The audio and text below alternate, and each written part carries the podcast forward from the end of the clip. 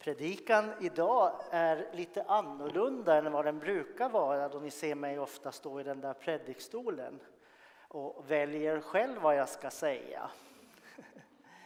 Eh, till den här gången har jag låtit Alma här läsa den här eh, märkliga texten ni hörde mig läsa och sen har du frågor till mig. Det är spännande.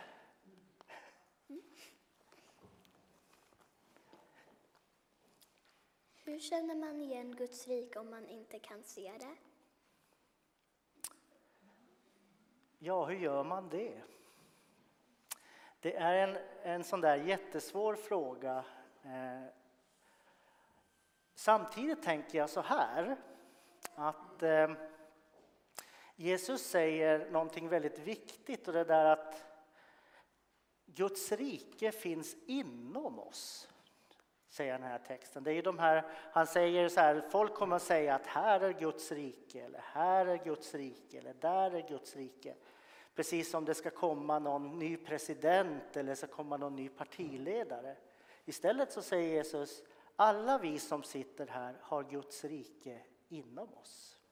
Så jag tänker att det kanske är så Jesus menar att det syns. Mm. Tack. Varför vill Gud Gud har ett rike i världen? Det är också en, en väldigt bra fråga.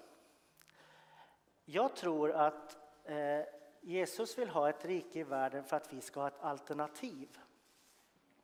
Jag tror att eh, så länge som vi har olika länder och olika makthavare vill alla liksom ha makten själv. Och då tror jag att när Jesus talar om Guds rike så vill han säga att det är en makt som som inte någon människa ska behöva ha eller ha ansvar för. Utan det är en makt som ska få komma utifrån. Och på ett ställe så säger Jesus, för att man ska förstå det riket, då måste man bli som ett barn. Och det tror jag eh, Jesus säger därför att det är det eh, rike där du inte behöver vara något annat än den du är. Så tänker jag. Kan du säga några exempel på, på hur Guds rike är annorlunda till den vanliga världen? Jag tror att det har lite med det att göra. Det finns en, en sång som säkert många av er känner igen som heter Det gåtfulla folket av Olle Adolfsson. Barn är ett främmande folk som bor i ett främmande land. Och jag tänker att det är lite så som Jesus menar. Det där med att det där riket, det har med oss människor inte baserat på att vi ska, vill ha makt eller ha allt för egen skull, utan för att dela med varandra. Lite mm. så. Tack. Vad är Jesus jobb i det riket? Det är en bra fråga. Vad är Jesu jobb i det riket? Alltså, Jesu jobb Alltså det som jag, jag vet inte, ni vuxna här pratar ibland om ledarskap och det gör ju jag också. Det Jesus visar är att i ett rike där alla är där man är eller som ett barn så krävs det ett annat ledarskap.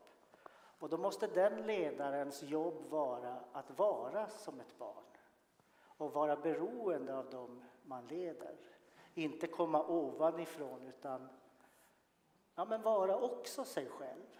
Och det är lite spännande, det där är ju en sån här enorm tanke, att Gud endast kan vara sig själv när han inte har makt. Det var filosofiskt.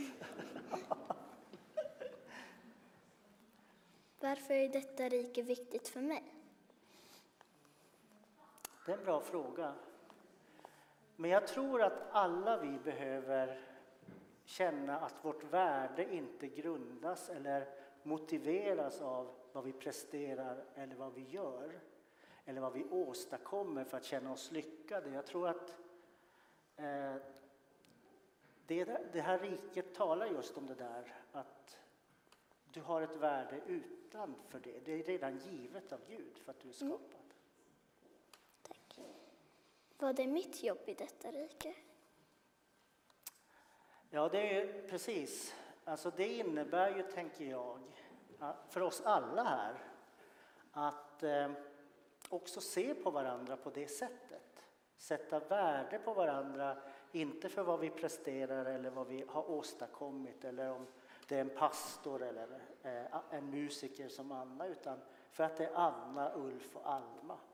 Och så hjälps vi åt och tänker att Alma behövs för att hon är Alma och Ulf behövs för att Ulf är Ulf. Tack. Vad betyder vaksamhet och varför måste man vara, vara vaksam om något positivt? Varför behöver man vara vaksam? Och vad är det att vara vaksam?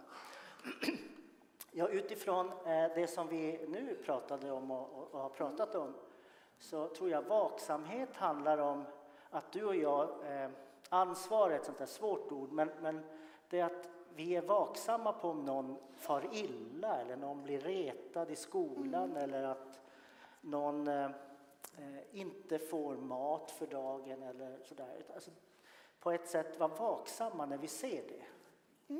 Eh, Det handlar inte om att gå hela tiden och vara beredd utan man, man liksom mer sådär att i livet, man tittar till lite extra om det är något man ser har blivit lite fel.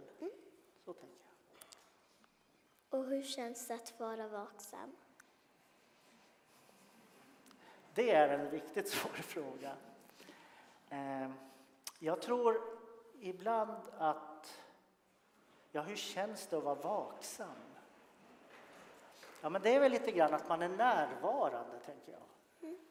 Alltså att man inte bara far iväg utan vaksam med att man tittar varandra, som, som vi nu här, sitter och pratar, ser varandra i ögonen och så är man närvarande och så tänker man så här, du har något viktigt att säga mig. Det tänker jag är vaksamhet. Mm. Tack så mycket. Tack, tack. Mm.